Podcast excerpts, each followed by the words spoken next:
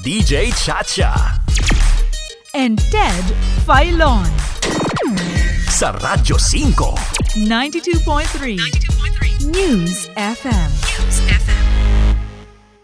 Noong pong biyernes na June 11, ang ating pong kapatid na si... Ah, ito po yung Lodi ho natin to, no? na guest po namin to sa Good Morning Lodi segment.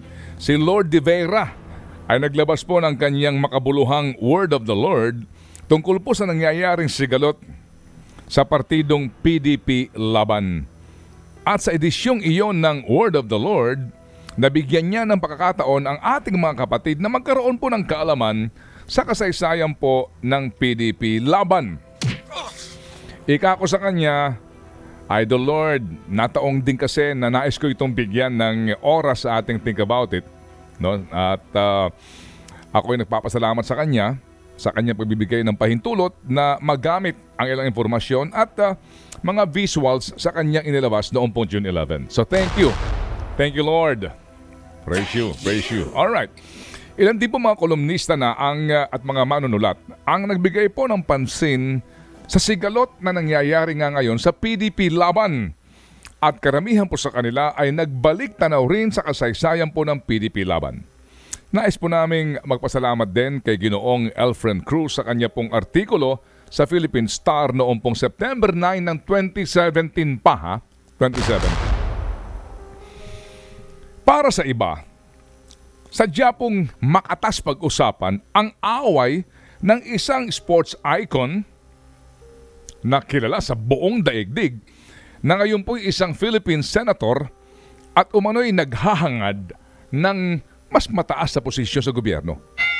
At isang cabinet secretary na sa halip na nakatuon ang atensyon sa problema ng bayan sa supply ng kuryente ay tila inuuna pa ang pamumulitika.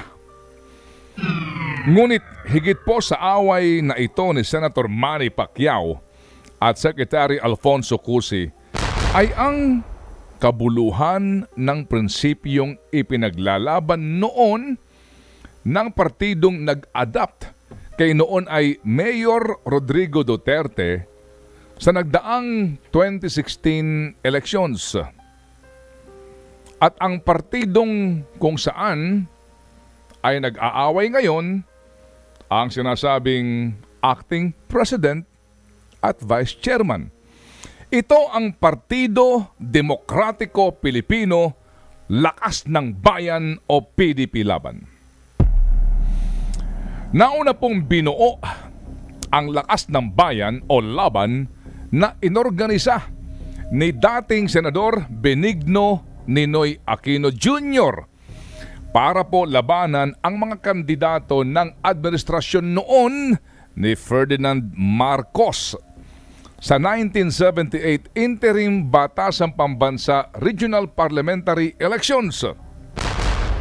Ang namamayani noong partido ay KBL, Kilusang Bagong Lipunan. At ang nangunguna para po sa mga kandidato po ng KBL sa Metro Manila ay ang dating First Lady Imelda Romualdez Marcos. At kahit na po matindi ang panggigipit na ginawa noon ng pamahalaan ni Marcos, pati na ang kanyang mga sinasabing tuta laban sa mga taga-oposisyon, na kumpleto po ng laban ang kanilang tiket para sa 21 kandidato para sa pagka-assemblyman sa Metro Manila. And that time was Rizal. Binuo po ni Ninoy ang laban dahil sa nagdesisyon po ang kanyang orihinal na partidong liberal na i-boycott ang parliamentary elections. Para sa kanila, ang pinatawag na halalan po ng diktador ay isang malaking palabas lamang para ipakita sa buong mundo na merong demokrasya daw sa ilalim po ng martial law ni Ferdinand Marcos. Kasama po sa line-up ng laban sina Senador, dating Senador Ernesto Maceda, Neptali Gonzales, Chofisto Gingona, Aquilino Pimentel, Ramon Mitra, ang mga journalist at publisher na sina Alejandro Roses at ang kakosa ni Senator Ninoy sa Fort Bonifacio, Napoleon Rama. At nasa listahan din ang isang labor leader na ang pangalan po ay Alex Boncayaw na ang pangalan po ay magiging acronym ng isang urban communist hit squad na ABB. Remember, Alex Boncayo Brigade. Pero ano pa, kundi talo lahat ng kandidato ng laban sa halalan na iyon. Ang Partido Demokratiko Pilipino po naman o PDP ay opisyal na inilunsad noong pong Pebrero 6, 1982 sa Cebu City. Ngunit bago pa man daw ho ang kanyang opisyal na pagpapakilala, sinimulan na po ng founder nito na si dating senador at human rights lawyer Aquilino Nene Pimentel Jr. ang pag-organisa ng partido sa Mindanao at Visayas. Sa aklat po ng dating senador na Martial Law in the Philippines, My Story, sa chapter 24, sinabi po ni Ka Nene, and I quote, At this time, the country was being rent asunder by rebel guns that challenged martial law. The situation appeared to confront the people with only two alternatives support martial law or go for rebellion. A number of us, first in Mindanao and then in the Visayas, thought that we should offer our people a third peaceful, non-violent choice. That was the basic conceptual framework that led to the birth of the PDP. I got in touch with my former colleague in the Constitutional Convention, Samuel Osena in Davao, and suggested that we get a political party organized to fight Marcos on the political front. Sa kwento po ni Ka Nene, nagbigay po sa kanya ng malaking inspirasyon ang pagdagsa ng mga delegado sa convention at ang pagkukusa po ng mga ito na magkanya-kanya ng bayad sa kanilang gastusin para patagumpay pong maidaos ang naturang aktibidad. Bagaman si Senator Lorenzo Tanyada ay miyembro po ng partidong laban, siya po'y hinalal noon na honorary chairman ng convention.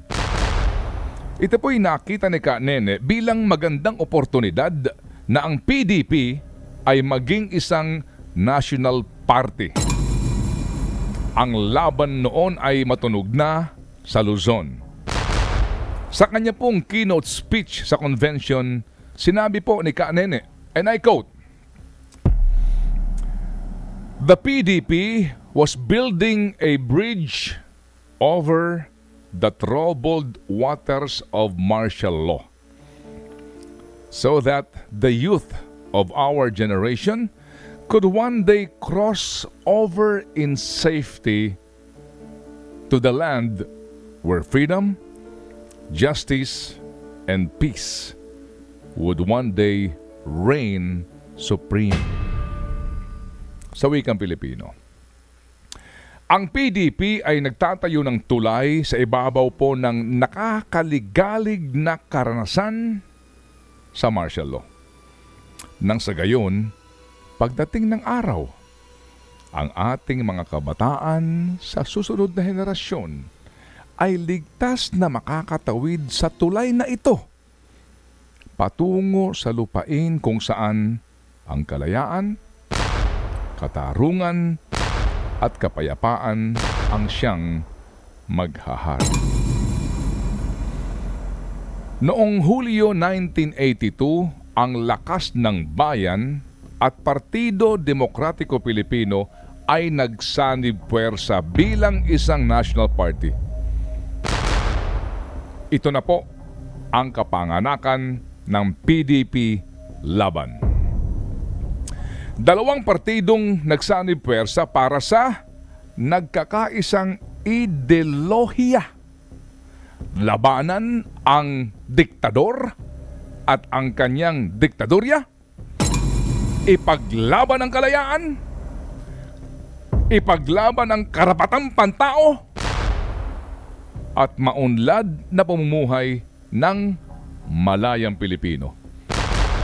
At ang magandang kinabukasan ng ating mga kabataan. Nasaan ang PDP laban ngayon? Ang PDP laban ang siyang Administration Ruling Party. Ang chairman po ng PDP laban ay si Pangulong Rodrigo Duterte matapos niyang manalo noong pong 2016 presidential elections.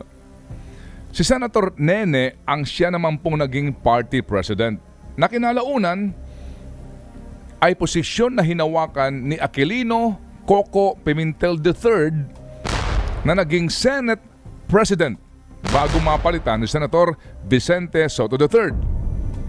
Si Congressman Pantaleon Alvarez po ang Secretary General ng PDP Laban na naging House Speaker kasabay po ng pagiging Senate President ni Coco Pimentel. Kamakailan po lamang ay nag-resign na sa partido si Congressman Alvarez. Magugunitang ang nagpasumpa bilang miyembro ng PDP Laban sa dating leader po naman ng partidong Lakas Kampi at dating Pangulong Gloria Macapagal Arroyo ay si Pantaleon Alvarez mismo. Kinalaunan po naalis sa pwesto si Alvarez bilang House Speaker at ang pumalit sa kanya ay si Gloria Arroyo. Ang acting president ngayon ng PDP laban ay si Senator Manny Pacquiao. Dahil ayon kay dating Sec Gen at House Speaker Pantaleon Alvarez, nakalive umano ngayon bilang party president si Senator Coco Pimentel. At ang vice chairman naman ay si Secretary Alfonso Cusi. Akin pong tinanong si Congressman Alvarez kung ano ang masasabi niya sa nangyayari ngayon sa kanyang dating partido. Ito po'y kahapon. I asked him in the afternoon at ika niya, eh bakit pa sila mag-aaway-away? Eh marami namang partido. Kung talagang porsigido si Manny Pacquiao na maging presidente, marami namang partido na maaari niyang salihan. Oo nga naman. Sa record po ng COMELEC sa huling pampanguluhang halalan noong 2016, merong 169 political parties sa ating bansa. At siyam dito ang sinasabing major groups. Ano nga ba ang saysay ng partido at ng mga umano'y ipinaglalaban nitong prinsipyo? Sino ba ang bumubuo ng mga partido? Mga politiko? Hmm, hindi naman lahat. Ngunit naalala ko ang dati kong kasamahan sa istasyon po ng radyo sa amin sa probinsya. Ang kanyang laging nasasambit sa wikang Bisaya. Hapolitika, waray permanente nga sangkay, waray permanente nga kaaway. An permanente la, buhay-buhay. Sa wikang Filipino, sa politika, walang permanenteng kaibigan, walang permanenteng kaaway, ang permanente lang ay hanap buhay. Think about it. Ted Filon at DJ Chacha. Ngayon, nasa Radyo 5, 92.3 News FM. Monday to Friday, 6 to 10 a.m.